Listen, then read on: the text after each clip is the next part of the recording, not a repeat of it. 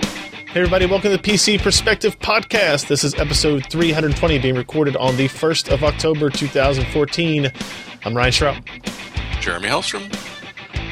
Josh Walrath. Now I'm Alan Mamontano. It's an exciting day. Uh, by the way, uh, I woke up this morning and had no idea it was October.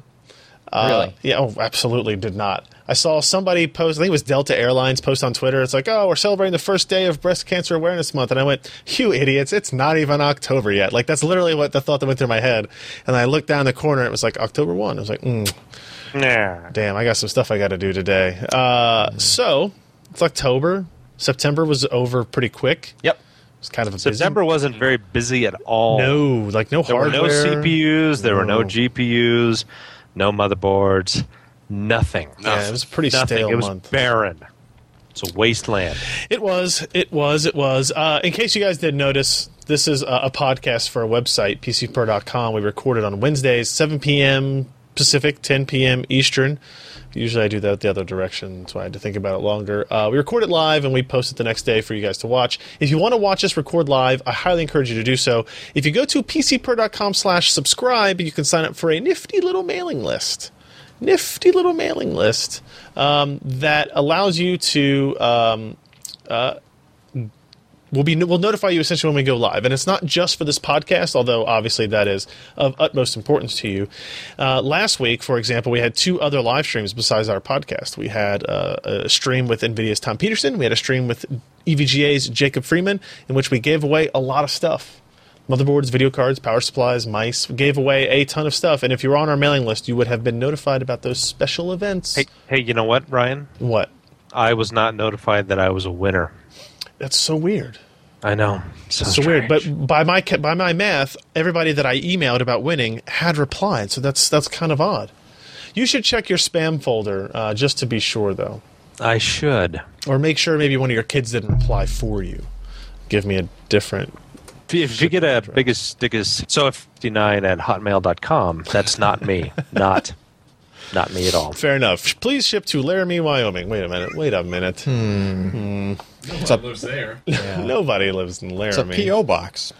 Uh, all right, let's talk about some stuff that happened this week. First things we're gonna we're gonna go through some things quicklier tonight. Uh, we, Quicklier. we've, we've talked yeah quicklier. It's we've talked about it quite a bit. The uh, Samsung 840 840 Evo TLC flash issues.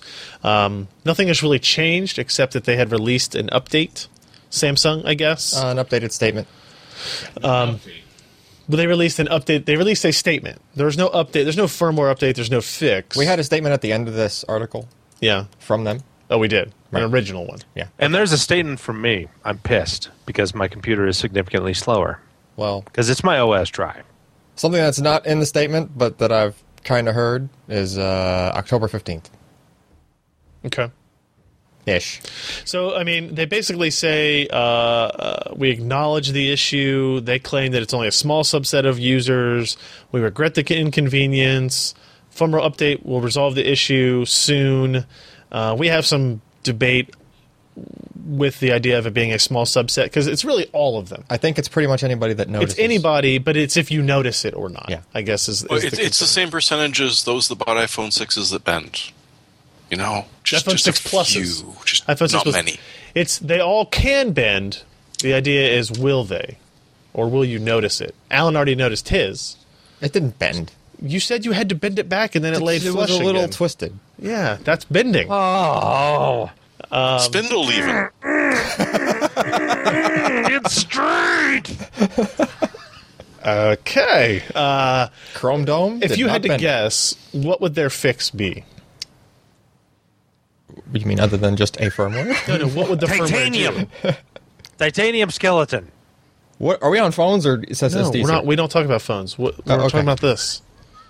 they would have to do some kind of change. Uh, again, we're guessing on what's even causing the slowdown. Right. Right. But if after you've written to flash, the voltages kind of drift slowly over time, like really slowly, but it does happen. Right.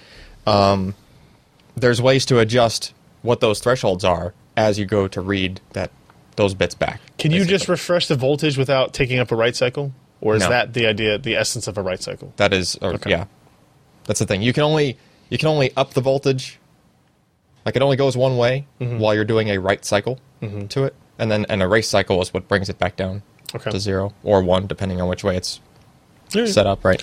But basically, they just have to compensate for the voltage drifting when they go to read it back, so that there's not so many bits reading incorrectly that they have to do That error they do correction. error correction. Okay. Yeah. So Interesting. but I don't know. if, see. I don't. I'm not sure that Samsung can do that kind of a thing with their flash. I would assume they can. I know Intel can, just because I've seen enough Intel stuff and been Mm-hmm. to enough briefings. Right. Samsung's never briefed people to that level, so we don't know if that flash can do that. But if they say there's a fix coming, Okay. you know, it Well, don't really seem like they're covering anything up or being sketchy about if it could be fixed or not. It was just Right. a matter of, hey, we have to get through quality control. we got to figure it out and Yeah, then we go out have to- QC it Yeah. and then go on. Okay. Well, we will be sure to update you as we hear more because we know a lot of people have those SSDs. Yep. Uh, Maury posted a review of the X99 classified motherboard. This is uh, a motherboard for the brand new Haswell E platform. It um, so m- Jacob was out here on Friday, and this is one of the boards that we discussed. And if, if I, I like the board design, I like the all black board design. Sorry, um, Jeremy, there's no dual processor versions for us to talk about Yeah, I know. quite yet. We, But I we got the new referenced you. Xeon, so maybe. Yeah, I referenced you several times throughout the live stream talking about your disappointment that there had been no update. Um, pretty nice motherboard in terms of, of feature set, obviously, because it's from EVGA. You expect them to have a lot of graphics card support. It does support um, four way SLI and it does support Crossfire. If you want to run Crossfire in an E EVGA motherboard, you can do that. Uh, eight eight DIMM slots, uh, all, all the, the normal. But Things you but, but get with it. how is audio? Everybody's been hammering on audio on motherboards lately. How is it? I mean, you don't look know. I at the haven't large tested it. amounts of space that are kind of wasted on that board. Yeah. I mean, fill them Well- up with capacitors. So what you're what you're looking at Isolated. here is so the the if you look at the the board where a lot of other vendors have like dedicated audio routing right up here. Um, kind of between the bottom left corner of the motherboard and the top of the connectors, they don't really have that, and instead they've added things that they would consider and that I would consider like, I don't know, power user options, right? You've got this additional six pin PCI Express power connector that is used to supply extra power for PCI Express slots if you're maybe doing three or four way SLI. Um, they've also have a second M.2 slot here. So you've got one between these uh, bottom PCI Express slots, and you've got another one here. So you actually have a little bit more flexibility in that regard, which I think is pretty cool if you wanted to have an SSD and then also have one for uh, maybe Wi Fi or something, because their boards don't include integrated uh, wireless connectivity. Um, I'll show you this here too. The- I, I would say they don't integrate any third party USB 3.0 controllers either, so you're limited to four USB 3 ports on the back and two for the front panel. And then they, they filled it out with, with six other USB 2.0 connections, which is fine, um, you know, for your headsets and your keyboards and your mice and everything. You just focus on those uh, USB 3 points, USB 3.0 ports for storage. Uh, both those gigabit connections are inter- Intel based. Like I said, you do have four way SLI support, which, you know, is tough to do on an X99 board. If you look up here, you'll see the top PCI Express slot is pretty close in proximity to the DIMM slots because of that.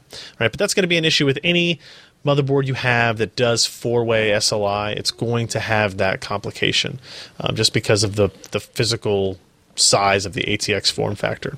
There you can see the M.2 socket 1, you've got your PCI Express connection there, your M.2 socket 3. I'm not really sure what happened to 2. Are Well, those what you two- gonna do are with those all that are those power? Naming designations? On where? socket one versus socket three. So this can support the the triple length M dot two, and this can support the single length. I've never heard them M.2. called socket. Me like neither. That usually that's a number that's the number of millimeters in length the card is, like Yeah, but eighty or Nobody likes complicated metrics like that. Like Just standards? socket one, socket three. I don't. guess. I, don't know if that's really what they're going for.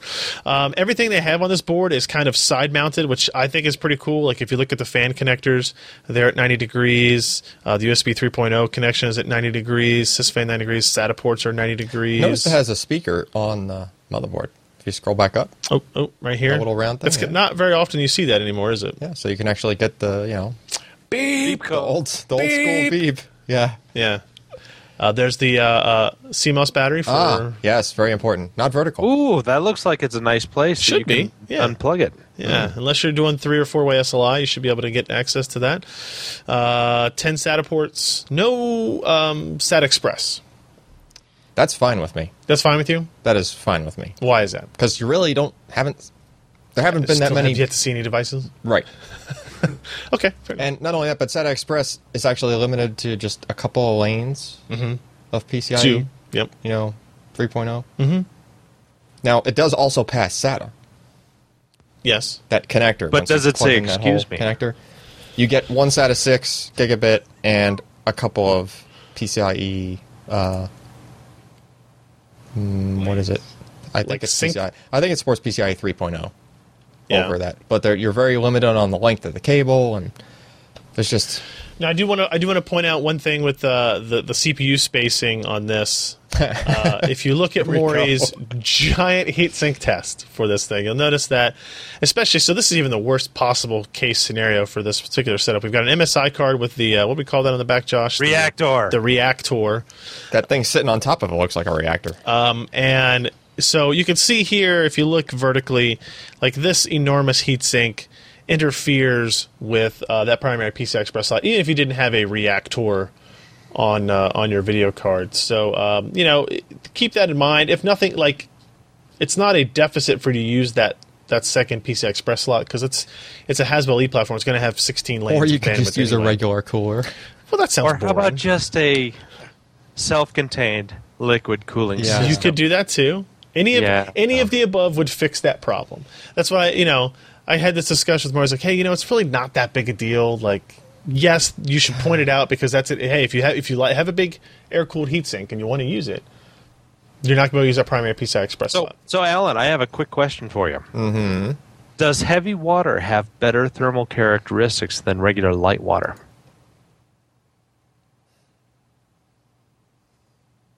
Don't I don't don't- don't, don't We pause got too an long. extra, you know, neutron hanging around. in there. Yeah, I was gonna say maybe that's a Is it little gonna heavier. Take up some more but- heat. You know what I'm it's- saying? No, a- actually, actually, uh, while it's decaying, it will Create. cause- it will Generate create heat. heat. Yeah, So your water will be heating up Warm. your system. So I don't know if you really that's want the that. worst But idea. And then you'll have high energy neutrons and electrons and like alphas and from like the decay, all very close to your CPU.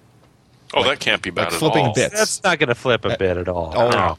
Probably Yeah. would. Yeah. So We're only talking gamma radiation. Does that? That's not gamma radiation. It's just neutron It's radiation. uh, let's see, what does it do? I Let's think try it. I think it just beta minus decays from oxygen. You're the to nuke engineer, nitrogen. man. Yeah, Uh, so uh, go check out this review that Maury wrote. There's a lot more information there: benchmarks, overclocking, all that. It's a 390 $399 motherboard.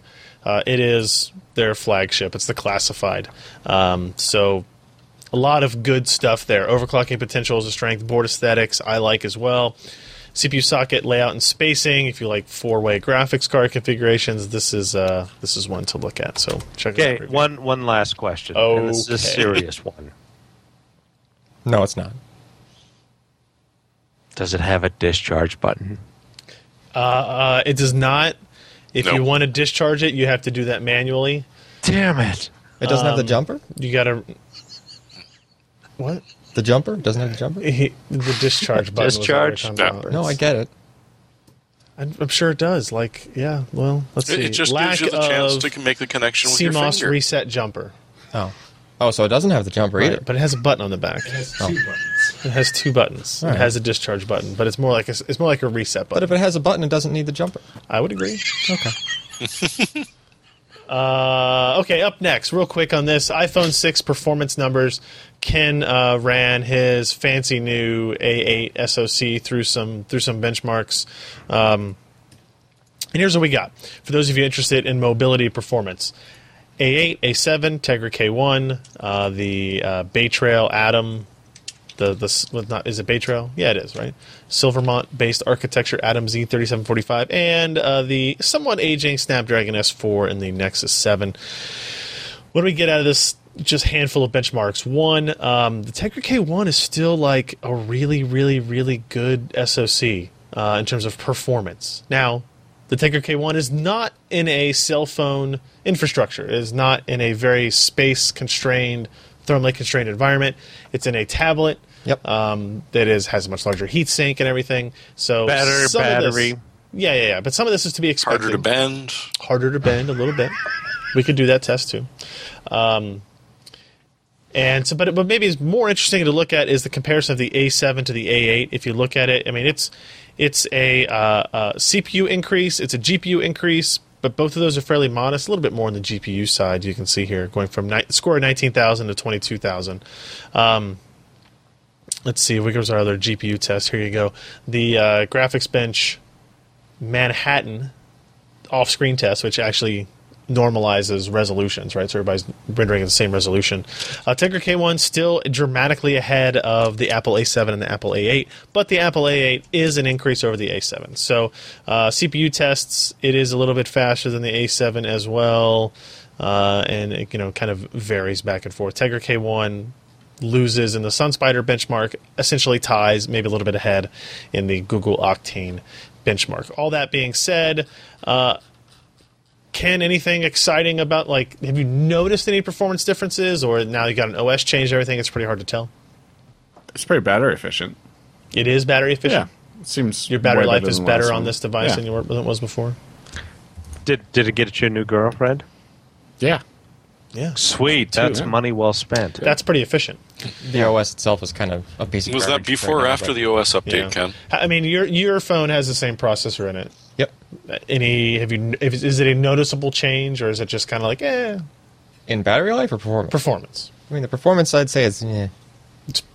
feels the same Yeah. essentially Feels for the the same. tasks that you're doing Yep. okay that's kind of what that's kind of what i think most people were banking on or not banking on but what they had what their results were what they expected so you know um nvidia has a good part with the tiger k1 it's obviously not going to make it in phones i'd be Yeah. curious to like take apart a phone and, and measure battery consumption and power consumption at the battery during during some of these tests and see how much which one's actually more efficient. Whatever You know, the, the happened to- K1 can be way faster, but if it's using three times as much power, You know, Whatever it seems like happened to, um, uh, it's, it seems like a lot of these other guys are waiting for 16 nanometer FinFET before their next generation SoCs, and when that happens, it's going to be good stuff.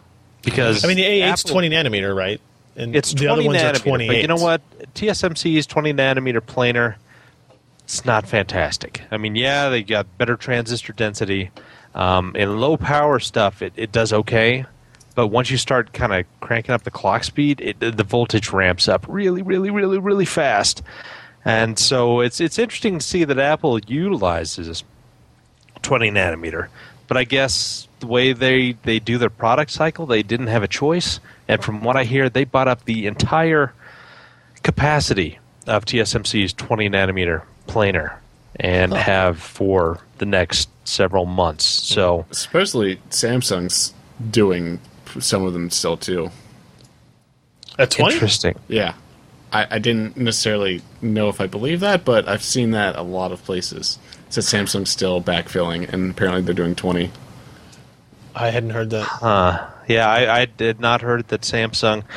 The next I've heard is a they, they're calling it a 14 nanometer process that they're working with Global Foundries with. Otherwise, it's it's 28 nanometer and 32 nanometer from Samsung. So I don't know. Interesting to hear if if Yeah. we can get any confirmation one of the, one way, one way or the other. They whatever, tend to not confirm anything. whatever yeah, happened to the NVIDIA like super awesome phone rate cell phone radio thing. This, I mean, their LTE modem is is uh, it's actually in use in the new um, Shield tablet LTE that came out. Oh, okay. So that Um, did their programmable shader, Yeah, yeah, yeah. their programmable LTE modem. Yeah, it's still a thing. And I think there's another device that's using it. Um, that's a, f- a larger device, like a more popular device, but I can't I can't remember offhand what it is. So, uh, if you want to see those iPhone 6 and A8 benchmarks for yourself, just go to the website and look for the article titled "iPhone 6 and Apple A8 SoC Performance Preview," and you'll find them. compare your own device. All right, let's talk about uh, an SSD release that occurred this week. It's a technology we've already talked about Mm-hmm. for a, uh, a little while, or I guess a couple of weeks. The Micron M600 SSD digging into dynamic write acceleration. So, So dynamic write acceleration is their ability to flip dies between SLC and MLC mode. okay, which basically means the physical chip is the same. Yep. but simply by changing the way that the controller is talking to it, Mm-hmm. you can essentially change that physical device from uh, a a multi-layer cell to a single-layer cell and back. Yep. It could basically change the the mode of it. It writes to some area of it, like configuration or something, Okay. right? It basically just says, "All right, you're SLC now," and then you have to start fresh. Has the die has to be empty. You have to clear it. Yep. Mm-hmm. And then refill it with new data in that new mode. Right. Okay. Right. So, in theory, you would have an SSD come when when it's empty, when it's in the box. It's probably mostly SLC. So say you bought a what 256 gig Sure. SSD. Yep. So 256 gig SSD internally could probably only address starting off a little bit over 128 gig because most of the dies are in SLC mode and you get half the capacity. Right. But the controller just kind of intelligently pays attention to how much you've actually filled the drive. And then as that happens, it starts moving data in the background off of SLC onto MLC. Uh, and it gets kind of complicated, as you might imagine, right? And you might, you might catch the controller with, uh, you know, oh, oh no, it ran out of SLC and it has another 20 gig of MLC over here, so I'll just write at a slower speed to that. Right. And then Correct. then once you start to run out of that, then the controller has to actually kind of stop you by making the write speed very, very slow. And then while you are waiting at like 50 meg per second or something very slow write speed, Yeah. it is in the background scrambling and moving data off of SLC onto MLC and kind of flipping dies. the the idea is that's that's it's completely um, transparent to the user and to the operating system, except Yes. for the Except for the notice. potential performance Yeah. impact that it has on you. Right. The operating system sees it at the full capacity. Yeah. right? It formats at the full capacity. It's just that uh, it it's almost like thin provisioning, but for flash memory, right? And then in the background, it unthin provisions itself as you fill it up, Right. right? Um, the advantage is SLC flash. Uh, the power draw is much less when it writes. Okay. Okay, so you get savings there. The speed is much faster when you're writing to the 128 gig model, which uses uh, the 128 gigabit flash. So that means you only have like eight dies in the in the 128 gig model. So that's not very many to spread and be parallel as far as writing. So that write speed is usually like 150 meg per second, but it's actually I think a little bit over 400 when that when those dies are in SLC mode Okay. right? So you get a, a very large boost, but the catch is that in practice, we had to generate a completely new way of testing these So things. let, let's let's talk about that real quick. Yeah. The um, the idea, nor, you know, our normal testing methodology is is well laid out on the website. We d- it's it's in there every time. Yep. But this time, because the drive would, in theory, act different at different capacity fill levels, Correct. we had to change things. You were basically filling it to a certain percentage and then rerunning tests and then filling it some more and rerunning tests and filling it some more and rerunning tests. Yep. Right. And, and the way that I filled it was only in 10% increments okay. and with actually giving the drive time to idle. So you, between you would those. Mm-hmm. fill it from say 20 to 30 percent and you would give it time to idle because that's what micron said it was when when it when your system was in idle is when it would start to look at this cleanup process of Right. whatever it needed to do to reorganize to optimize for for improved performance Right, right. And so we did that, yep Uh, and the end result was it was kind of the simplest way to say it is they were kind of all over the place as far Let as me just switch to the M600 results page here. That's probably the good one to go to. So the M600 128 gig. Now we're looking at a bunch of successive file copy, you know, So- Windows file copy results screenshots. What am I? What am I looking at? So Are what I- these what at I 10, grouped- 20, 30? What, what I what I grouped together there was all ten of the ten percent copies. Now realize this is over the span of several days worth of testing. I just Right. consolidated them all together and to say, okay, this is this is what it looked like when we filled it from zero to ten percent, from ten to twenty. Right? Okay. Uh, and you'll notice that at the SLC speed, it's actually pretty speedy, right? 443 meg per second, right? Uh, but it's kind of hit or miss because if you notice, So only, they'll say the second graphic is only when you've had it filled ten percent. it was only filled 10% and it was left idle plenty of time. So you had a what looks to be about a 400, about the same performance up here, and then you had this very s- dramatic drop off down about like 150 megs per Right. second. So it only wrote like mi- that's that file was about 12 gig.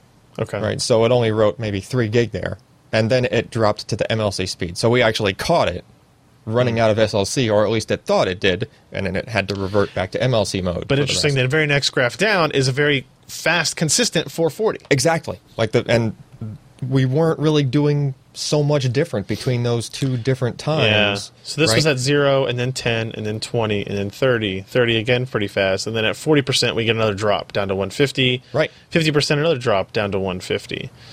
and then it's um, it seems like seemed you're to it stay seems like down they're getting there. shorter and shorter, but then once you get to like the the third from the end there, Yeah. it actually gave you a much longer time of SLC speed. These are all the same uh, file sizes. Same exact file. 12 gig files. That's all I did was I just I renamed it to a different name and copied the same file to the drive again. okay. Right, so it's the same exact operation, Hmm.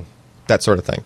Um, so as far as trying to to gauge like when you were going to get the speed and for how long, I, I could not come up with any kind of a I mean, when connection. you tested other capacities, the 256 gig, uh, you can see here, it seemed maybe a little bit faster uh, at the beginning sections. We went down to 305 at, at zero, but you were at 466, 466, 464, 467. yeah, And then you get that drop offs. and then you we know, got the drop off 300. for, for one cycle worth, but then it went full speed the Um, and next. then it cycle. went as low as like 76 or 77 megs per s- second. So that's the point where you completely catch it When you can off tell. guard, and it's now run out of MLC, or just about to, and now it has to start flipping dies in the background while you're doing the right. That's what drops it to that 76 meg per second speed. Gotcha. Right.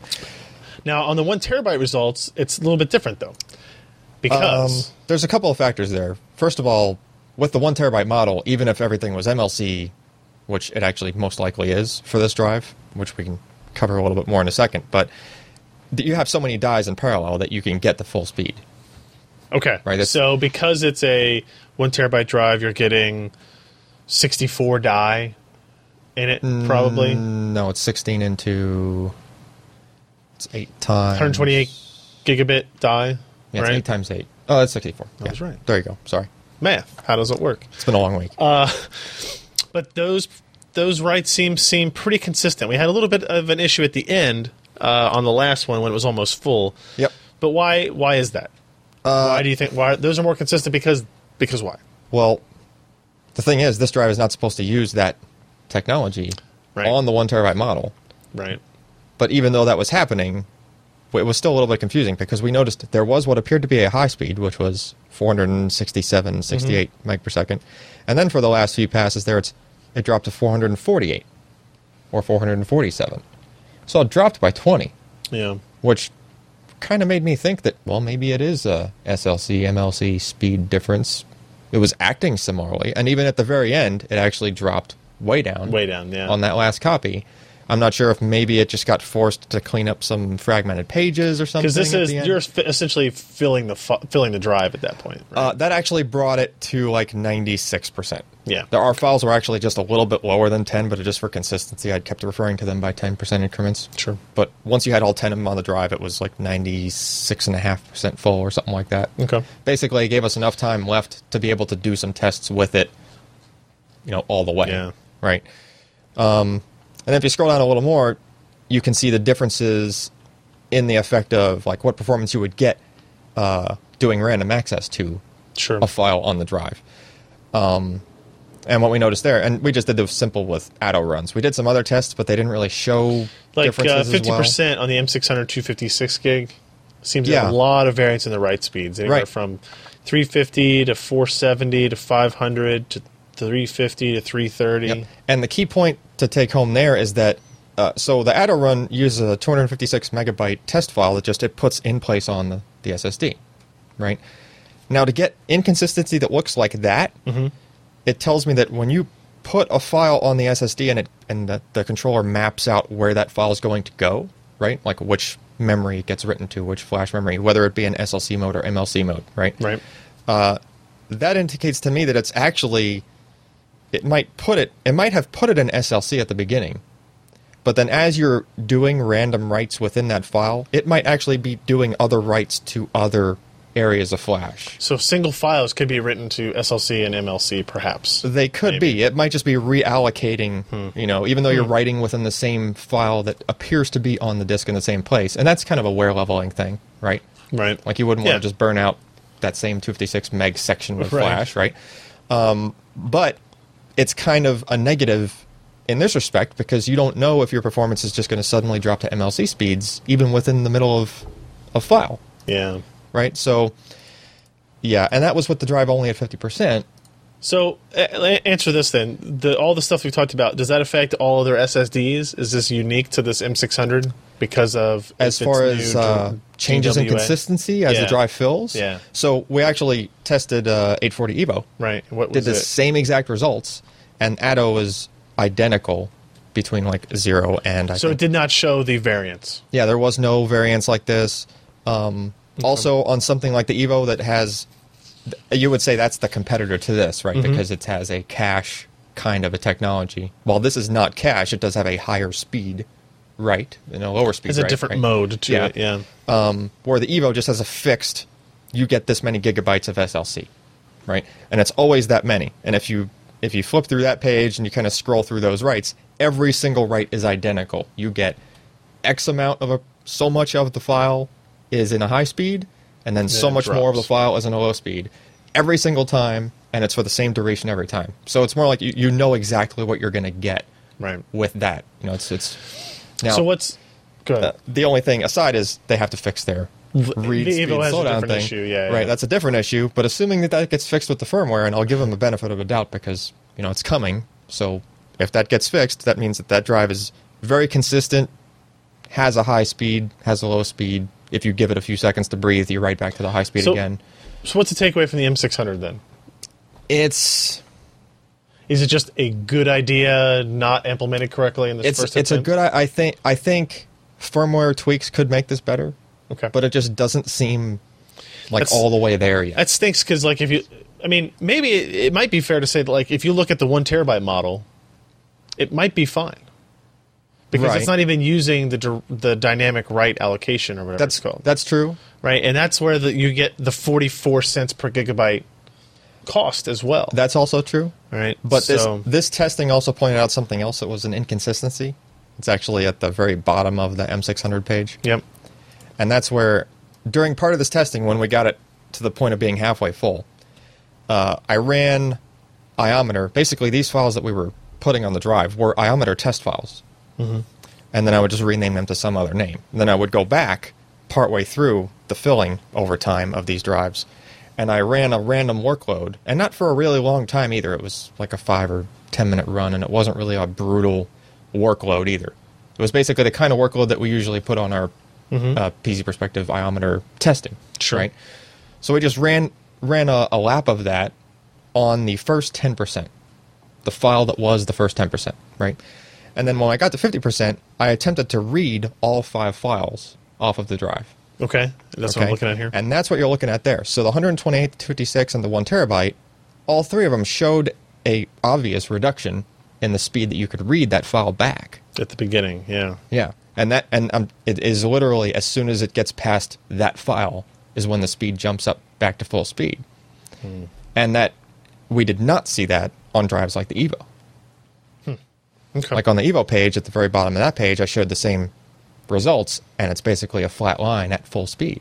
Right. So, you know, it's kind of it's ki- the just these drives in general, the Micron ones tend to be on the inconsistent side compared to you all right. know competing drives. So there's a lot more data and stuff in there if you're curious about it I, I still like you know when we first when we were learning about it i thought the technology was incredibly interesting and i thought wow this could do It is. some really really cool things with um, performance versus capacity versus cost Yeah, and, and the other thing that and really it may still do that if they can fix it if they can you know Yeah. kind of make this a better more coherent thing and the other So- thing that really confused me was that according to their literature, for the two and two and a half inch models, the 512 and the one terabyte model do not use this technology, which Why would that be the case?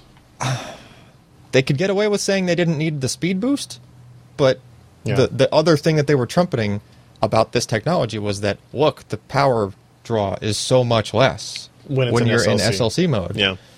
To the point where if you really wanted really low power draw, as long as the implementation was maybe a little smoother and more consistent, you could potentially just buy the one terabyte model because you wanted SLC speed all the time and only ever fill it to like 400 gig Right. because where else could you buy a 400 gigabyte SLC SSD for? Well, it'll be more cents per gig, but it would be Right, like right. it would be like a dollar per gig if you think it through that way, right? Which is dirt cheap for an SLC SSD. Yeah. and If you can find them anymore. Well, Yeah. right? Okay. I don't know. Uh, also on the website this week, uh, Lee posted a review of the Seasonic Platinum Series uh, 1050 and 1200 watt power supplies. I'm not going to go over these too much, um, but they are beasts of units, of course.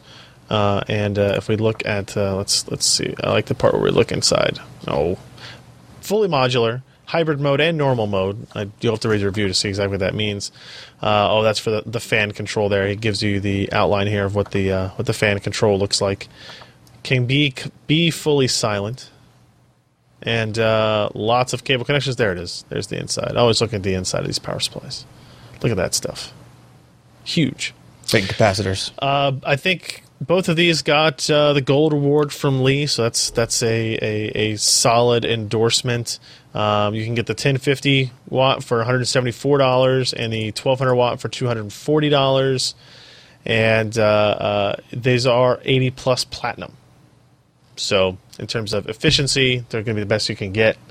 Save you a little bit of money, but you are going to think you're going to pay more than the cost back and efficiency that you'll get. Just don't forget the efficiency falls in a certain range of power on those. So if you're specking your system out and you're only going to have like one GPU in there and one CPU, don't buy this just because it's the biggest, best thing. You're actually going to be less efficient than if Yep. you kind of matched your power supply to your. Yeah, yeah, Yeah. And he actually, let's see, if you look at, he has efficiency curves in here uh, for the 1050. You can see uh, in the 90s. This is the at the, the the top here is the percent load, and then the left column here is efficiency. So you're looking at over 90 percent from 20 to 100 percent. That's a decent range. Yeah. And then on the 1200 watt unit, you're it's a little bit lower than that, but still stays above 90% pretty much the whole way. Once you get it, once you get above like 240 watts. Yeah, it's it's low. 110 versus 240 though. Yeah, yeah, yeah. yeah. No, you're right. Yeah, I was looking at the 240 ve- uh, the 240 line, so Yeah. a little bit lower on the on the 115 Us US people are so far behind. so far. behind. So far. It's a hard metric to stand up to. you know, you're, you're getting uh, ni- at 600 watts, you're getting 92.2% efficiency. Hmm. So Pretty good. Yeah. And platinum uh, means you have to have over 92%, and 92.2 is over 92. So It is. hence 80 plus platinum.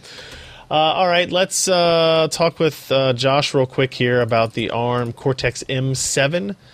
Um, what's uh, what's the quick and dirty on this? Right, we know about Cortex A series parts. What's the M series? Okay, the M series is their embedded things. It's Ah. their low power, low performance. They're going to be embedded in IoT. machines, IO stuff, routers, um, refrigerators. yeah, like exactly Internet of Things. That's that's the popular term that we're looking at. Uh, this is you know a, a decent part in terms of um, compute capabilities, but it is not destined for a multimedia rich type application like cell phones or TVs, stuff like that. It's it's not good for it. Uh, what it is good for is replacing DSPs. Uh, it, it's got a uh, floating point unit that can handle single and double precision. It uh, is decent at integer. It's programmable and flexible as compared to other like DSPs. Uh, you can do a lot of things with it. It can uh, be pro- uh, manufactured on 90 nanometer process all the way down to 28 nanometer right now and uh, it's a significant jump in performance from the previous Cortex M series, like the M4. M0 Plus, M0, M4. Did you So, um, uh, did you get consent from ARM to publish this slide? I did not, and so Oh, we're illegal, and we're going to be Oh, we're arrested. So screwed now. you know the bobbies are going to be at your door knocking knocking and you're going to run away and they're going to say stop or we shall say stop, again, Yes. See, I know that reference. yes robin williams Yeah, May it rest in anyway. peace. Anyway, so anyway uh, yeah it's it's it's it's going to be low power in fact their lowest power version you know those little uh, bios batteries that maury likes so much yeah, one of those can run kind of continuously on that power for many, many years. Like at the absolute maximum, like 15 years. So before I lost it, I had a uh, what was that called, Ken? The um, I had a uh, activity tracker, Oh, the misfit. the Misfit Shine, and it ran on a watch battery. Yep. And it lasted four months, and then I lost it in a lake, and so I don't really know. It's still working, It's probably still down there working because it was waterproof, but but not blamed. Some, some some bass has probably picked it up and figuring oh, out man, the strokes. If I can get that it he's near doing Wi-Fi today. again. I'm Oh gonna be yeah, good. you'd be tracking a bass. I need to go. Yeah. I need to go fishing and see if I can catch it. yeah, It's a good idea. What are you fishing for? One particular bass. Particular bass. and I'm not going to know if it's it until I where's, cut open where's its he at? stomach and Where's see he at? if it's Hold in on, there. let me look at my phone again. Did he? Uh, Unfortunately, it didn't have GPS. Anyway, Josh, Dude, go that ahead. Oh, guy's got 1,700 strokes in since the last check. So damn him. Uh, so yeah, it's it's uh, they're available very soon. Uh, the designs are out there. They're they're being licensed, and uh, you know ARM is just not standing still. Again, these these are products that you will not see in cell phones, uh, but you will see in like you know your tracker watch Yep.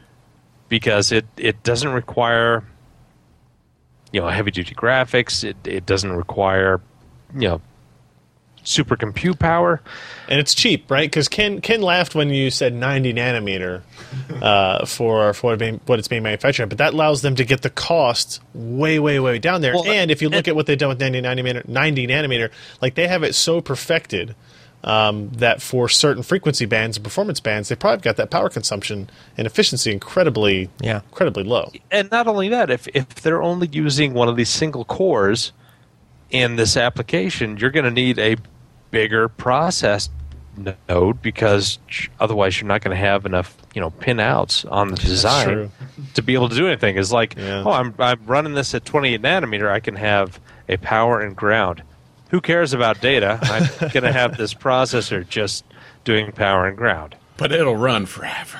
I think that's fine. I see no problem with that. yeah All right, uh, let's move on to some other stuff from the week. Jeremy, um, you remember Euclidean? Remember, remember uh, the guy with the very Australian accent uh, that talked us all talked to us about um, this infinite detail game engine that they were working on. It was actually And pretty impressive. Still are. A lot, yeah, and a lot of people said that it was all fake and everything, but they kind of they, they're kind of out there now, starting to talk about something new. It's a little bit different, but um, what is it? What is it that we're that we're looking at here? The the voxel point clouds, if you will. Yeah. Okay. So what they're doing at this point uh, is they figured out a way to use a 3D scanner to scan an environment, uh, which is one of the commenters pointed out, pretty much lidar. Uh, and they're then able to build so- uh, an environment off of that. Now, that's sort of what they were showing before. Um, it's interesting to say that uh, this time they were saying uh, Meyer 3ds Max. You, if you can program this, it's still going to render at that sort of uh, quality of resolution. What they were sort of new about on this one was the speed. Uh, what they sort of mentioned at one point was uh, a $600 laptop able to load a 3 terabyte model because these are not going to be small boys and girls but a 3 terabyte model of the city of vienna in 0.8 seconds and that was sort of their demo was that they went through this lovely cathedral in vienna and or sorry uh, yeah church cathedral whatever you want and did it This has Now- to be a three terabyte compressed to something that a computer actually has the bandwidth to transfer. Model? This is what they're saying, although you're probably going to be looking at the rage problem where you're downloading a crapload first. Wait a minute. What storage device can create that model that quickly? Yeah, a 600 terabyte laptop on a 3 terabyte model is. But this is the thing. This is what everyone remembers about Euclidean is that You said it's they 600 promise terabyte, a you lot meant and they say some neat $600 things, laptop. but when you sort of get into it, you're, you start to question. Yeah, yeah. right? So m- maybe it's completely true. It would be awesome if it is, and with the dynamic lighting and such for static backgrounds, in theory, you could do it. Deformable backgrounds are probably going to be difficult. You guys should definitely watch the video, um, even It's though it has like gorgeous. kind of a cheesy intro. Um, the the tech that they show is really cool. And in fact, towards the end of the video, when they get into this scene and this screenshot here, like the outdoor scene, that to me is the most impressive uh, thing about it. Now, the, the, there's kind of two parts to it, right? Because they're using um, point scanners, which is basically the shortcut to how do you create content at a seemingly infinite detail level Yep. right? So this is not created content. This is copied content. This is copied from the real world and It's then turned scanned. into a 3D model. Yeah. Which But is who has the fine. copyright on that, and do they need to pay? Uh, well, this forest has that copyright, and they Mm-hmm. will be pissed about it. But like, so you know, people like they were talking about using the 3D scanners at uh, um, like historical Yeah, sites, historical landmark right? sites. Where you Yeah. where you can you can you can basically you know imagine using this technology gets faster. You're using something like Oculus Rift or some whatever better im- implementation of that there is, and now you have these incredibly accurate 3D rendered um, representations of these things where I don't have to go to a museum anymore. Yep. You know, and how long has that's been promised since the frickin' Encarta CD came out, right? And uh, when you see the video, and it's at a low frame rate, but the detail level there is is pretty Yeah, astounding. it's about 32 frames per second, I think they were saying. it looks a which- lot lower than that in the video, but Okay. maybe. Yeah, and Like, when they you can didn't get a have the hold right of three uh, terabyte 1980s Cheryl Teagues and, and LiDAR her with Oculus Rift and force feedback, go. then Wow. See, now this is what could have saved Euclidean if they'd just done that back in the day when it was worth it. So uh, they have reached out to us about talking about this stuff. I, I think what we're going to try to do is is do a Skype interview with them and, and make a live stream out of it. I don't think they're going to fly here from Australia, but hopefully they can if they'll be willing to send us a couple of things scan to the office. demo locally. I, I, I did mention that scan our office so that we can get our, our audience to be able to walk around the studio Mm-hmm. and stuff in 3D. I think that would be cool. That'd be cool. I don't turn into a turn into a quick live map map. yeah, but have um like uh, action figure size people. The game right? would be so you have to over. like rappel off of the Oh. desk and off climb Mm, classic up to the mod. ceiling and Yeah, stuff. off the wall, rappelling down the wall would be awesome. Yeah. All right, I think we can make it happen. Now take that whole size and multiply it by a thousand. Yep. And now we're gonna make the best Halo map ever. 3,000 terabytes. Three thousand. No, it was Soldier of Fortune that used to do that mod, Ah, where shrink you were it down. tiny and like a dollhouse or more or less. Yeah. Oh, it was so much fun. Uh, let's talk about some other stuff. H- HTC making the Google Nexus 9, possibly with the Tegra K1. Apparently, this came out uh, in the lawsuit documents between Qualcomm and Samsung and Nvidia. Apparently, quote, the HTC Nexus 9 expected in the third quarter of 2014 is also expected to use the Tegra K1. This was in part of the legal proceedings of uh, Mm-hmm. what was happening. It has since been revised to remove the reference. While the K1 has a significant GPU to back it up, it will likely be driving a very high resolution display. So Nexus 9 would be the larger version of the Google tablet, which I think would be No, really it cool. would be the smaller version of the Nexus 10. or that, or the bigger version of the Nexus 7. Nope. It's like a phablet. It's like an iPhone 6 Plus. It's like an iPhone 6 Plus Plus. Only it won't bend. Six plus plus. so that's cool. I'm I'm down with that. I- Like I said, I'm a big fan. Uh, I like the Shield tablet quite a bit. What's that? That's a 7.9 inch screen. So this would be a little bit bigger than that. I'd be curious what to see what they do with the aesthetics uh, of that. You know, do they make it thinner? Do they make it sleeker? Do they make it you know inter- more interesting that way? Uh, and the more devices that had Tegra K1 out there, the better. As I'm eager to see how uh, game developers push that on the mobile side because there's there are still there are honestly there are still some demos um, that I saw at the Tegra K1 kind of editors and tech days that have yet to be released, which Yeah. is dumb. There's a lot of potential in that platform. Yeah, give me that War Thunder so I can play that.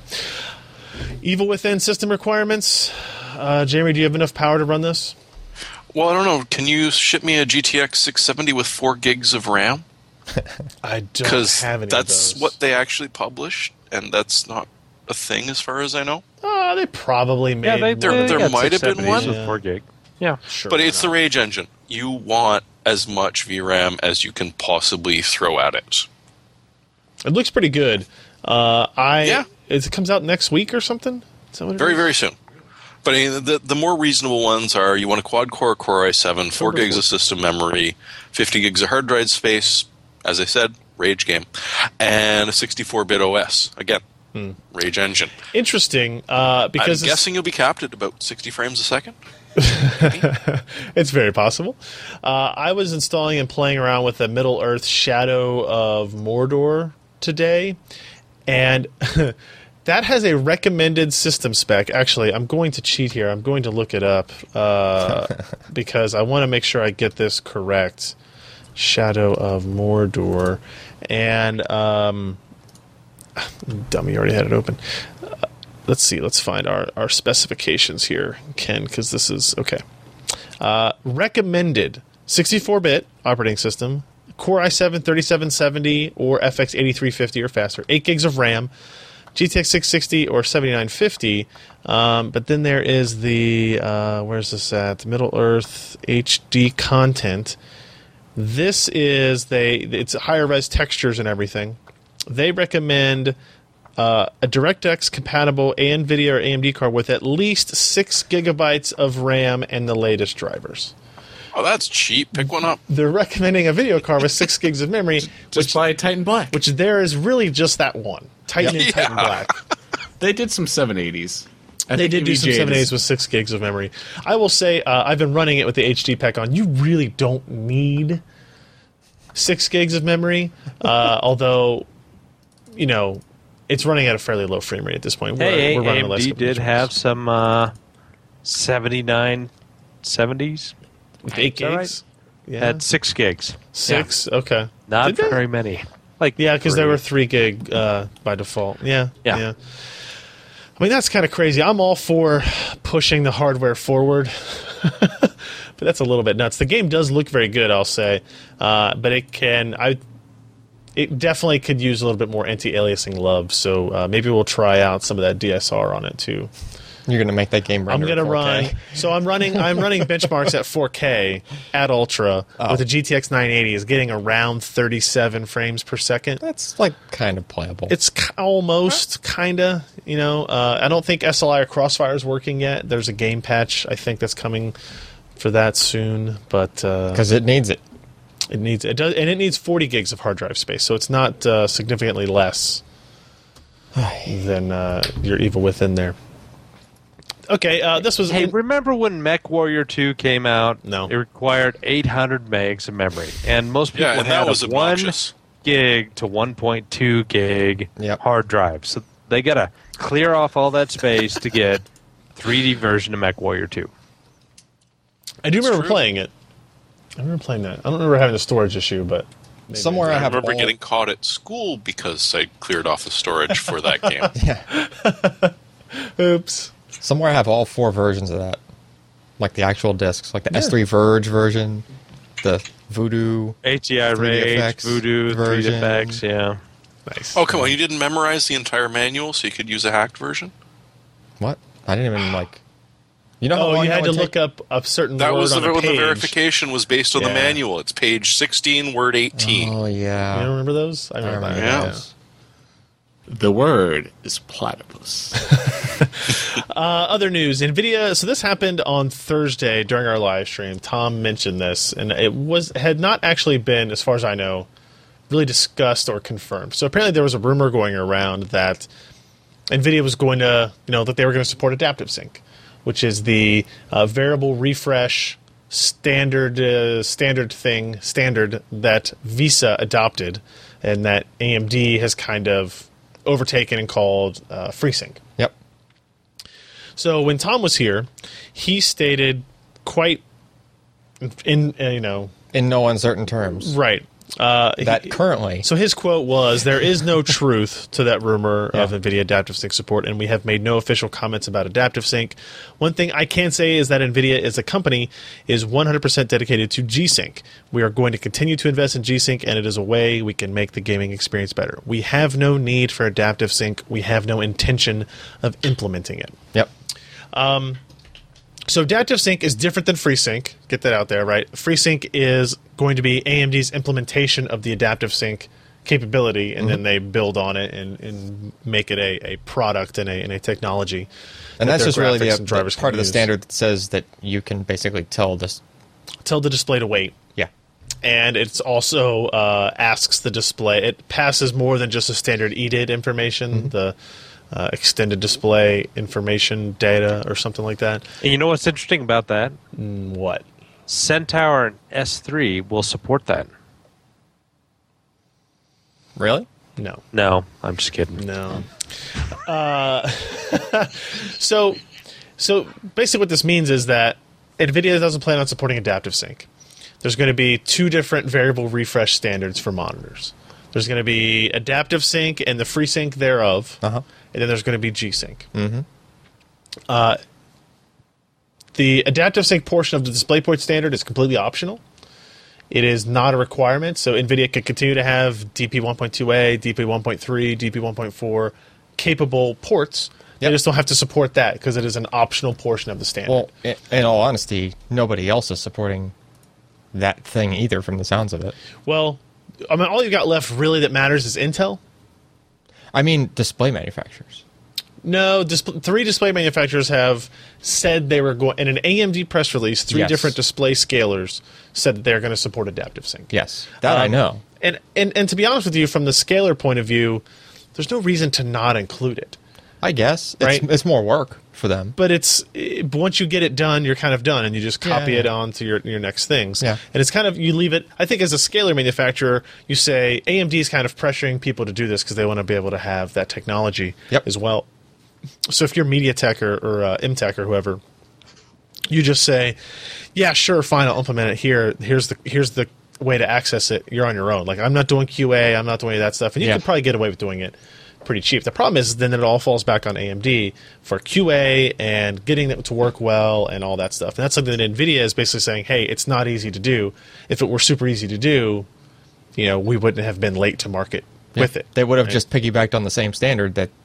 well, kinda, that standard sorta. hadn't existed until G-Sync came out. Well, right, but I'm sure that people saw it coming because you know these things are going draft for a while before they get No, ratified. no, no. This one, this one was not that way at all. Really? Yeah. Still a shame that AMD didn't magically- do it in their AMD laptops. AMD pushed it very quickly Oh. through to DP 1.2a. That's why there, there was already a DP 1.2a out there. This is like a DP 1.2a revision Hmm. to it. Well, that's always Okay. what baffled me is that AMD could have done this years ago on the laptops as a power saving uh, option, Everybody could have. and they just didn't Nope, choose nobody- to. They said no. no, nobody's going to be interested. Well, nobody thought to do it this way. That the the the the, the genius of G-Sync is not the technology side, right? The genius of G-Sync is that hey, we can take this variable refresh that has been used for power savings for a long time on laptops and use it to benefit gamers. And then there's a whole bunch of other technical stuff that has to happen and, and you know educational stuff and and theoretical stuff on, on making it a good experience. Yeah. But the idea of just doing it was really what all it took. Um, so uh, the idea i think a lot of people went into the whole g-sync thing with well there's going to be g-sync monitors but at some point in the future six months uh, 12 months 18 months there will be adaptive sync monitors and in both nvidia and amd cards will be able to run those monitors and do variable refresh and that doesn't appear to be the case anymore it appears that you will pick a monitor vendor if you are if you think VRR is an important feature, which I definitely do. Yeah. You will pick your monitor, and then you will have to pick your GPU based on it, or vice versa. You know, your your monitor selection will be dependent on your GPU selection. At that point, it sucks. Well, I mean, it's. I don't know. I, I completely understand why Nvidia is doing it the way it does. They they believe they have a technology, and that they believe they Mm-hmm. have done it way better than AMD will be able to do it in any kind of reasonable time span. It's not that their Hey, display I- won't work on AM, an AMD. the VRR car. won't work. The VRR won't work, sure. But that's the only reason you would buy one of those monitors. It's going to be more expensive. And, Well, I mean, my other part to the to my kind of counter argument there is I don't flip back and forth between video cards that often. You don't. I think a lot of people do. A lot of people go with Really? Uh. what's the hot hand at the time. Yeah. I don't know. Yeah. Okay. No, we know you've got an SSD fetish. It's it's okay. That has nothing to do with video cards. Like That- I'm, I've just stuck with one and just like You know, I'm I- I just- bought- You had a 285 for way too long. I understand. But there are a lot of people that will will go back and forth, right? There are some people that won't. They're Yeah. fanboys. That's fine. I have no problem with that. Red team, red team plus, whatever you want to call them, you know, team green, all that other crap. But there are some people that go like, "Hey, this they make the better part with the better performance at the price point that I want and blah blah blah." I go that way. yeah. And and monitors are one of those devices that people tend to have for a very long period of time. Well, this might extend. I mean, yes, it kind of sucks in that respect where this is tied to this and that's tied to that if you want to use all the features, but it might be a, a good way for AMD to stand out. If they can pull it off and kind of make better somehow, like make. But that now the work only way they better. can stand out is to make it better. Yeah. So and if well, I they, guess they, it could be cheaper too. yeah, if they can make it better and they can make it cheaper, because G Sync monitors aren't exactly cheap. They're not. So if they can figure that out, right, it should be a lower cost in theory, Yeah. given that it's just a firmware kind of level. I will say change. I will say this about FreeSync. Oh yes, yes. What day is it? Uh, it Uh, is October first, and I was promised prototype FreeSync monitors in the month of September, and that didn't happen. That's done. So it is October first. Speaking of which, it was I was promised something else today by AMD that I didn't get, so I need to follow up with that too. Okay. Um, so I'll leave it at that, right? And Yeah. and I think Nvidia's stance has been it's a lot harder than you think it is to make this work right. It's not as simple as hold off on VBlank, please. yeah, because We're if gonna you make if it. you just hold, o- you can't just hold off right, on but I, VBlank, there's, like- there's all kinds of stuff Yeah. that goes and and they, and AMD has always said it's easy to do and we'll do it cheap, and if they could do it, great, but we Yeah. need to see it and. We've heard from AMD too many times about, hey, yeah, no, we can do that, and then it a doesn't lack happen. of, of, of action on it. Yeah. Uh, the last thing I'll say here is that uh, Tom did have an interesting statement that I think just just one to think on, one to grow on, if you will. Um, he says, "Don't think that we're done. G-Sync is not done. Think of G-Sync as the start of NVIDIA solving the problems for gamers that are related to displays. G-Sync is our first technology that makes games look better on displays, but you can start looking at displays and make a lot of things better." Which I love, you know, that they're going down that road Yeah. in that Push you know, it. if they're going to have their own display ecosystem and it's going to be kind of proprietary in that regard, screw it. Do it all. Like change everything. Yeah. Right. You know why? Why do you need to scan out top to bottom? Scan it once. yeah, just scan. Yeah, I what was going changed. to say because LCDs have a lot more flexibility in what they can do with their pixels than the typical CRT with an electron gun. If you can, I Um, Going think, back and forth. I think if you can make a monitor that you can say you're only going to be able to use on an NVIDIA discrete GPU, Mm-hmm. which they're they're pretty close to being able to say, right? Then I think you give a whole lot of uh, capability to a GPU vendor to change Yeah. things that have been you static could for too completely long. just go Yeah. outside the bounds of the regular like. It may be a DisplayPort cable, but just physically, like electrically, it's- it may be completely it's- different. it's going to be bandwidth at the Yeah. very very end in between your computer and your monitor because if you think about a per pixel if you can look at a pixel on your lcd and say hey you know what i'm going to apply this equation to it i'm going to apply this delta c you know the change in color over time and you can apply that to the entire thing and make it just look absolutely fluid Yeah, I think that's where the future is going to be. And by the way, I, I, I trademarked and patented that, and so Delta C. NVIDIA and AMD need to. well, talk. that's about as vague as every other patent I've ever read. So I pretty think we much. should But probably you know get what? it. I'm Yeah, but gonna they be all a pass, millionaire too. soon. uh, Jim, are you going to say one last thing or? Oh, I was going to say all those patents passed too. Oh, So okay. he's got a leg to stand on. So that's our update. Uh, I will touch base tomorrow. I'm going to try to reach out to those guys at AMD and say, "Hey, where's my now, Uh, where's now my what? FreeSync? Now what?" Uh, real quick, Apple A8 die shot released. Here it is. Ta-da! Yay! You got SRAM. You got Is that those CPU. awesome guys that By the way, slice the CPUs? does this CPU look like it's a little blotchy. it looks like somebody was drunk or something when they were doing this? Let me Well, tighten this down here. Hold on. I mean, It looks like S on a shingle. it looks like a petri dish. It's this new circular transistor. Well, that bit looks like broccoli. yeah. yeah, yeah. Well, it is Apple, and their new headquarters going to be all circle and stuff. So you know, maybe crop circles is the thing on CPU dies. I don't know. It's weird. Nothing else really to say here other than this is cool to look at. Yeah. And the fact that people could do it at Yeah, all. it, it's cool Okay, that someone here- can take okay, a shipping chip okay. and do that. Yep. Wait, uh, scroll up a little bit. There. Uh-huh. What is all in the empty space? That's for you to figure out. what, up here? Yeah, this is just. I mean, okay, you get your dual core. You at got the your bottom. PLLs? You got your. Uh, you got your.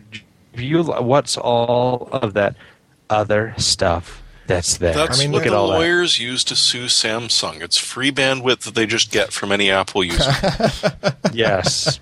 This is your iOS 8 Yes. uh, acceleration. Oh, it's not No, big enough. it's- no, it's iOS 8 bloat. right here. It's right there, Uh, in this corner up here is there's lots of faces drawn in silicon. That would be the bugs. right? Yeah. It's a signature of every team member. What they do is there's actually extra GPU clusters that they just just they didn't want to use. Yeah, yeah. Lol. So well, we've got these extra space, so screw it. Uh, so there's that. Uh, what else we got? Uh, next up, Catalyst 14.9 came out. Jeremy, anything interesting here? Oh, well, I installed it just before the podcast and hasn't died yet, and the iFinity's been behaving much nicer. Have you tried shutting that system down since then? Because somebody in the chat said Yes. their system wouldn't shut down with that installed. They had to go back to the prior beta or something. How'd they go back to the well, it, prior it's beta? always easy to shut a system down. Well, he had to Getting like it to come back Yeah. is sometimes he had an to issue, like hard but- shut it down or something. I don't know. So what? No, any no, I other did changes a reboot, here? But uh, yeah, I have never I, since I upgraded. I haven't yet created an iFinity display of zero of zero monitors, which was essentially the issue I was having with the previous one. That's amazing. But it's not just that. Uh, one of the things it does do is add support for the R9 280, which is you know a pretty new chip. It will play nicely with Windows 10 Tech Preview, uh, from what I've been seeing from Roy's tweets. yeah, I think I uh, saw Robert tweet that that was the driver to use if you were installing Yeah. the Windows 10. So Mm, it, it yeah. and it perfectly timed because hey, that just became something you can play with. Uh, as usual, there's a variety of uh, game improvements as you expect from both Nvidia and AMD. And one of the nicer things uh, is that they've im- Mantle will now work on a lot of their mobile products Hmm. that use the Enduro technology. So there's a couple of games that they've got. Well, okay, Well, there's there are some two- games, there are and two then games. Starswarm runs a hell of a lot better now. Yeah. Although, interestingly, Useful. Star Swarm runs a hell of a lot better right now. that, that's it's still a benchmark. You, you do have to accept that, but that's a fairly impressive gain. yeah, Is 274 it the general just sort of for a errata? benchmark. But uh, yeah, I've been playing with it for about an hour now, and then on the podcast, and so far so good. Cool. Get those if you got them. I just installed them on a system here as well for our Shadow of Mordor testing. So we'll see what that does, I guess. I don't know. Uh, Broadwell U BGA lineup leaks. Uh, Intel's Scott wrote this up. Intel's upcoming 14 nanometer product line, Broadwell. We've already talked about Broadwell Y. Uh, this is uh, even. I guess this is actually a little bit larger. Oof, this is a big file, uh, big image here larger, faster chips. What kind of TDPs we're talking about here? Up to 15 watts. So those are uh, a little bit larger than the, the Y. Uh, but basically, anything you want to know about the Core i7 5650U, two core, four thread, up to 3.2 gigahertz, Intel HD 6000 graphics, Yeah. DDR3 at 1866, 4 megs of cache. Uh, I, I don't know what all this is. BGA. These are all BGA parts. Don't get excited, guys. This isn't any detail on uh, the user replaceable parts. This is all for the uh, integrated parts here. So, um, But hey, at 16 watts, not bad, eh? yeah. No, I mean this. This is essentially the the the step up from Broadwell Y. So you would expect to see this in kind of like laptops, right? Uh, Broadwell Y mostly in tablets and really low power, long battery life laptops, and this kind of in your more standard devices. Um, very curious to see how the, the graphics performance changes in this versus what I was able to test with our Core M uh, hands-on time that we had as well. So lots of detail here, lots of you know w- VR zone leaks, pretty much everything all the time. So uh, this is uh, you know kind of information that we all expected, I guess. Nothing stand out to anybody in particular, Jeremy or Josh. Nice low power. Yeah, yeah. Yeah. Yeah. Iris 6100. All right. Well, let's let's finish up on Windows 10, or as I like to call it, Not nine. Win 10. Windows 2. We're not in binary. Win 10. Um, I'm not going to read through this this story posted up by Scott word for word, but Start menu's back. start menu is back. Uh, that's Metro my tiles in favorite. the, s- Metro tiles in the fe- start menu. You can run Metro apps in the in, in, desktop. in desktop mode. My favorite thing is the quad snap. The, what? The quad snap. Oh, that's what that was. Uh, it is the ability to uh, snap four different windows to the four corners of your machine. Right. I think that's going to Oh, be you can have perfect. multiple desktops too, right? Yeah, multiple desktops I think is amazing. So I think for somebody like me who has like a hey, I'm browsing the internet, playing music, uh, looking at random crap desktop, and then have one that switches over to this is my writing mode, where it's like here's all of my tabs open for writing and and Word. Uh, uh, Check look, and it's- all that kind of stuff. It's the music app. It's a pity that no other operating system has ever done that before, the eh? music app No, is running none of them. in a window on the desktop. With the snap. No. What is that, That's Ubuntu? impossible. Yeah, is that Linux? Is it what? Yeah. Uh, so those are my favorite features: are uh, quad snap and multi desktop. Um, anybody There's else? Continuum. Uh, sort of their bow towards we didn't make a mistake by doing the touchscreen interface, but we like know that you guys like to use your mouse and keyboard, so it's now going to detect on a lot of the stuff like Microsoft sold hardware for a wee while, didn't they?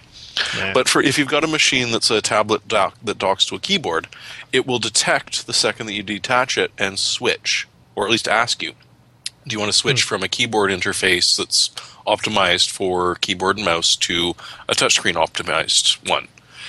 I guess in a way it's it's interesting because you know with bring your own device that is going to become a lot more common in the enterprise environment.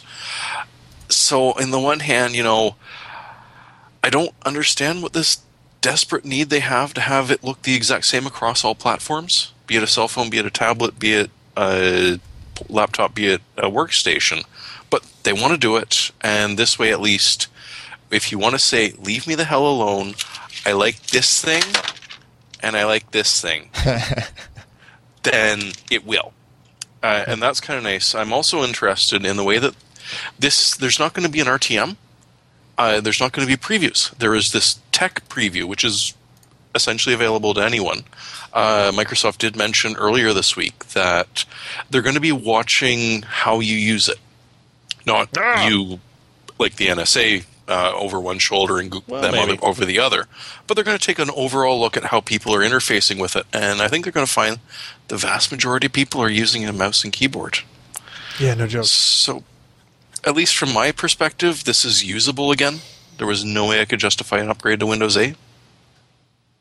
Okay, I, I want to try it out, but like I just hate putting them on my own systems. That's why I use VMware. But then it's not really my own system. Like I don't use it in the same way, Oh. right? Like it needs to be my primary machine where I'm using it. It's like Yeah. I carry two cell phones, but in reality, this is the cell phone I use all the time, Mm-hmm. right? So it's not quite the same. Like you need to use it. I need to, Yeah. what I need to do is like take out this SSD and put it off to the side, put in a new SSD, install Windows Install it 10, and on kind it. of start fresh and see if I could get it get it going that direction. Um, also, important changes: command prompt. Uh, uh, you can Oh, now f- copy and paste in command prompt. You could always copy and paste in command prompt. no, With no. I keyboard was trying to- shortcuts. I was How trying to is- say yeah, this too. you could not hit Control C, Control V before. the The mark to copy was stupid. It was awful. It made no sense that it couldn't work like every other application in the damn operating Or every system. other command Still line easier to terminal use than Mo. interface ever. Yeah, the fact that I could like You should need a highlight mouse whole to use a thing- terminal. That's true. You shouldn't have to use a mouse to use a terminal. That is a, that Ken, is a good go point. use Vim or Mo then. Okay. But see, the thing is, is what what's the what's the other command prompt? The uh, uh the higher the uh, I'm control Ving. the the PowerShell? Higher, PowerShell. You could control Yeah, V in PowerShell. PowerShell, Yes, you could. but you couldn't do it in command prompt. It was dumb. Now it's fixed. Uh, uh, Hey. so let's see. Typical shortcuts: Shift, Select, Control C, Control V. All that works. They're even allow a transparency option um, for their uh, command prompt. Oh, now. yeah. So I And the, the Very only other important thing which stuff. they did not really explain at all, which is really annoying because it was one of the big things that stopped a lot of people from developing for Windows 8, was the Microsoft Store. Mm, yeah. They're implying that organizations can now create a customized store, so you can have an in-house store which you can load apps to without paying. I, and I honestly do not remember how much it was to license with Microsoft, but it was not cheap. Uh, whereas previous with with eight, it had to pass their uh, qualifications, which Right. did involve you paying a crap load of money to Microsoft. Yeah, they tried doing the their. I like to sandbox try thing. it. I- If, if anybody in the chat room or, or uh, that that's watches this week or listens this week wants to send in any feedback to us, I'd love to hear it.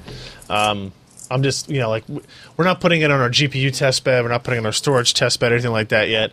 But it's like, uh, in reality, like if I look at my computer that I use every day, what do I do every day? I'm using Google Chrome, I'm using Firefox, I'm using Photoshop, Excel, RedTube. that's That's- kind that's of most of it. But RedTube is in Chrome, so that counts. Um, but that's pretty much all I use, right? FileZilla, some F, you know, some weird things like Dropbox. that. Not even Dropbox in the office. Well, I do have it on mine. Oh, but, okay. Um, but yeah, so I mean, Next time he's out grabbing lunch, Al, just install VMware Yeah. on his machine, do a Win 7, Win 8 boot, and he'll never know the difference. Yeah, yeah. If I put it on a VM, do you, does, does is it going to perform the same? It'd be a little tiny bit slower. Hardware virtualization, bro. I don't You know, like it. Intel I'm has not a been fan. pushing that. Let's do our hardware software picks of the week, ladies and gents. I am picking Middle Earth Shadow of Mordor, uh, available on the PC as of today. User reviews uh, are, quote, overwhelmingly positive, according to Steam's page here. Um, that means Did you kiss an orc? 95% of the 1,935 user reviews for this game are positive. That's pretty good. That's pretty good. What do you think of it? Uh, I played it for about uh, an hour and a half or Yeah. so. I liked it. It's fun. So it's kind of like it's a little bit of Assassin's Creed mixed with a little bit of Batman combat style. Um, reviews on uh, uh, gaming websites are actually really, really positive as well, uh, which is odd because it's not like a, a, a Lord of the Rings game that has typically come out. Right? It's not a strategy game. It's not Yeah, a yeah. you are controlling the primary characters and you are the you know the fate of the world is in your hands. This is one guy's story in it. I'm Cool. not going to give away the story, but it involves wraiths and and uh, you kill a lot of orcs and uruks. Is that how you I pronounce that? could have Uruks? sworn you kissed one first, though, didn't you? No, you kiss your wife, and then you But kill the you Uruks. torture them, right? I don't want to get into the controversy crap because it's pissing me off.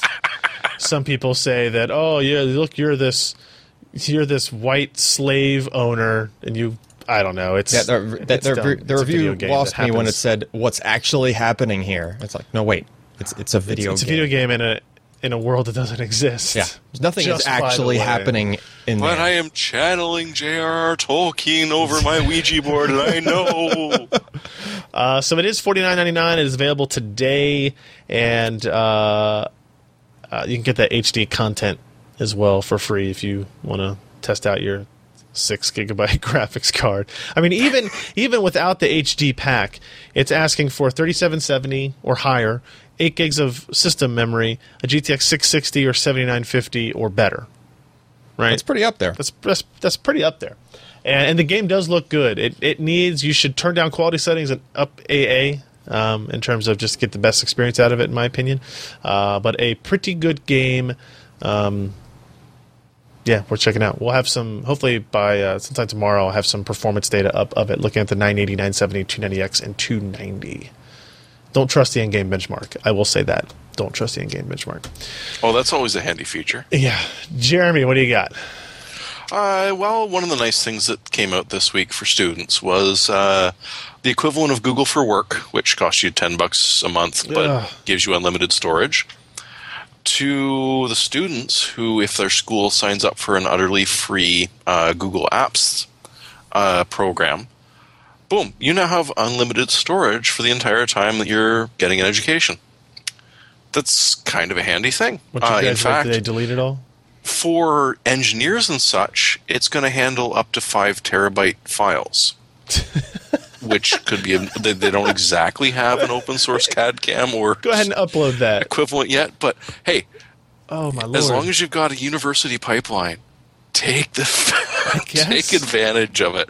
And honestly, it is a good solution. It's going to help let you work with your coworkers. It's going to let you work with your professor. And Is this honestly, not- compared to Office and the Microsoft Cloud, how many outages have we had, Ryan, on our email, using Google Apps? like none, maybe one. Yeah, in years. yeah. And I call it Office 358 now for a reason. This uh, this picture could not be more college. Of course, if you looked at it, look at that guy. He's wearing a Princeton shirt. He's got his sandals on. Uh, now the guy next to him's got the hoodie with the shorts. Yeah, All you that need is really everywhere, girl, creepy? but I guess she's getting old now, isn't she? Yeah, where, where's the creepy CEO of that uh, of that clothing company who looks plastic and has big white teeth? American Eagle guy. Isn't that all of them? I don't know. No, no, no. He doesn't want ugly Lululemon people to wear guy? his clothes. I don't know what you're talking about. I don't Anyway, know. Hey, hey, cool story anyway, Josh. Uh, but why don't you tell about your next cool story, which is your pick? um, it's a cool story. You know, if you like audio and headphones and I hate things like audio. that, audio sucks. It's overrated. you know, if you really want some good headphones and you want to have them pretty accurate and not too terribly expensive, then the Grado or SR 60Es are fantastic products for the price. I've, I've been a big fan of Grado for a while. And these are Sold by the just- official Grado store. yeah, official. Uh, you know, they're not incredibly comfortable. You I- have Oh, I- to get used to them. You got to break them in. They just, you know, ergonomics are, are not great. But what really counts is the sound. That's where it excels at. So for 79 bucks, Ah. Yeah. they're fantastic for what you get. Ken, you were gonna say something? Mm, never mind. Oh, Cool story. Okay. Hmm, good job. I, I don't know if having incredibly good, uncomfortable headphones really matters. I'd rather have some not as good, comfortable headphones, I think. hey, That's why I get my beats, bro. Except I just spent more money Oh. and bought comfortable Alan, slap and- him. It's like there's no circulation to my earlobes, but the sound is so awesome. Well, yeah, that's you gotta isolate. Yeah. They're like a nice pair of leather shoes. You got to break them in first. That is and true. Then they're fantastic. That is true. See, I just got good headph- leather, headphones with velvet instead. good, good leather shoes have to be broken in. True. Yeah. Uh, that is absolutely correct. All right, Alan. My pick is zero dollars, as long as you have VMware. And that is the technical preview. I would say just try the thing Isn't out. it zero dollars if you don't have VMware? You have to buy VMware Workstation if you want like No, good you don't. VMware. You can get VMware Player. Can't you just install it? Like you don't have to use VMware? You could use virtual No, box. you're you talking. could Your your use- pick is Windows, is it not? Yeah, that's free. That's zero dollars. That's what I'm saying. Yeah, yeah. You said it's zero dollars as long I as you mean, have. if you want firmware to install or it on your VMware. own, I would I would recommend installing it in a VM. Like I would, you know, you don't want to just go formatting your whole system and just throwing this on it. Can uh, VM use VM Player? You can use VMware Player. You just have to have VMware Player won't create a VM, so you'd need a empty VM image, What do we use which you can get. for Ubuntu? I'm pretty sure VMware Player will create an image. I thought that was the one restriction of. Uh, I don't know. That's what we Player. use to do our VM here. But Yeah. so anyway, your pick is the Windows 10 yeah, try it out. tech preview. I You know. want to. Get used to it because it'll be the thing soon, right? Oh, that guy's haircut. Yeah, that guy's got the bowl cut going on. No, that's not a bowl It's a cut, crooked, dude. crooked bowl No, cut. it's not a bowl cut No? at all. No, Isn't that it's a girl's just- haircut? He looks like Little. he, as someone said it best, he's an emaciated Sylvester Stallone.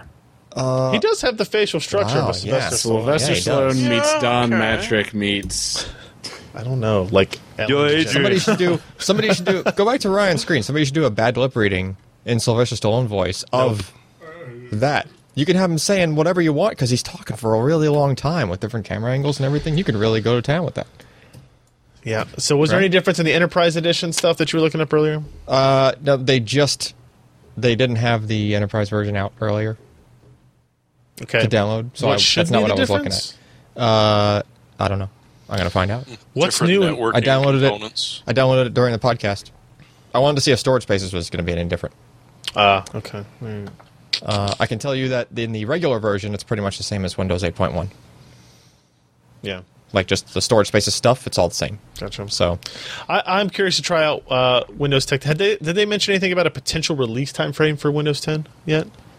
I haven't seen anything actually. Like how long the tech preview would go or anything like that? That's the other thing I hate about Oh, the tech preview, operating systems it's is supposed that to be, sometimes they, um, they used to expire. Like it's when- supposed to be remember Windows 90 7? days. That's what I heard. See, that's dumb. Like get people used to it and then. Well, then they what? usually they usually make it so that something else will come out within that Cool, just window. all I want to do is upgrade my operating right? system every 90 days. I don't know. You don't do that in the first place. Uh, Well, you know what? You could switch to Apple and be able to do that. Oh, the consumer is 2015. Someone in the chat saying quarter two 2015. Well, that's, that's only yeah. three well, months away. 2015 ish. That's th- it's October 1st, guys, remember? that's Nope. that's more than three months. away. Denying it. October to November to December to January. Nope. Second Nope. quarter. No CES. No, thank you. Oh, you didn't say second quarter. You just said, they just said Q2. 2015. Yeah. yeah, that would be May, April, April. April, May, June, Q2. Well, it depends on if we're talking fiscal or financial. Yeah. She was my favorite reporter. April, May, June. Oh, and it's supposed to be April, free May, June, for yeah. anybody that has 8.1, right? This, Supposedly. Yeah. I think it's just free. No, I think you have to have, have something. Mm-hmm. Oh, mm. Like you can't be on Windows 3.1 and be like, oh, yeah, can I okay. install it to a fresh drive? I mean, that's Oh, essentially come on. That guy can make a. a new video. Oh, this one you Windows can install 3.1 all the way up to tech 10. preview. Yeah. That guy did upgrades all the way up. Uh, I think it was seven. That's The, pretty the one that he impressive. did from 3.1 all the way to 7, which was just impressive. That sounds amazing. Must have Shocked taken that a that long even time. Worked. Well, sure. This is what the problem of Windows is: is backwards compatibility. All right, That's why it's guys. not Windows 9. We are uh, going to wrap up the show. Thank you guys for joining us. Uh, if you watched us live, thanks for hanging out. Again, pcper.com slash live is the URL where we, where we record that on Wednesdays, 10 p.m. Eastern, 7 p.m. Pacific. And you can go to pcper.com slash podcast to find our uh, previous episodes, the RSS files, the YouTube links, all the stuff you need uh, to stay up to date with what we are doing. Uh, we will be back next week, even a little bit further into the month of October to talk about what other crap has happened. We'll see you next time, guys. I'm Ryan Schraub. Jeremy Hellstrom. Joshua. Alan Montana. See ya.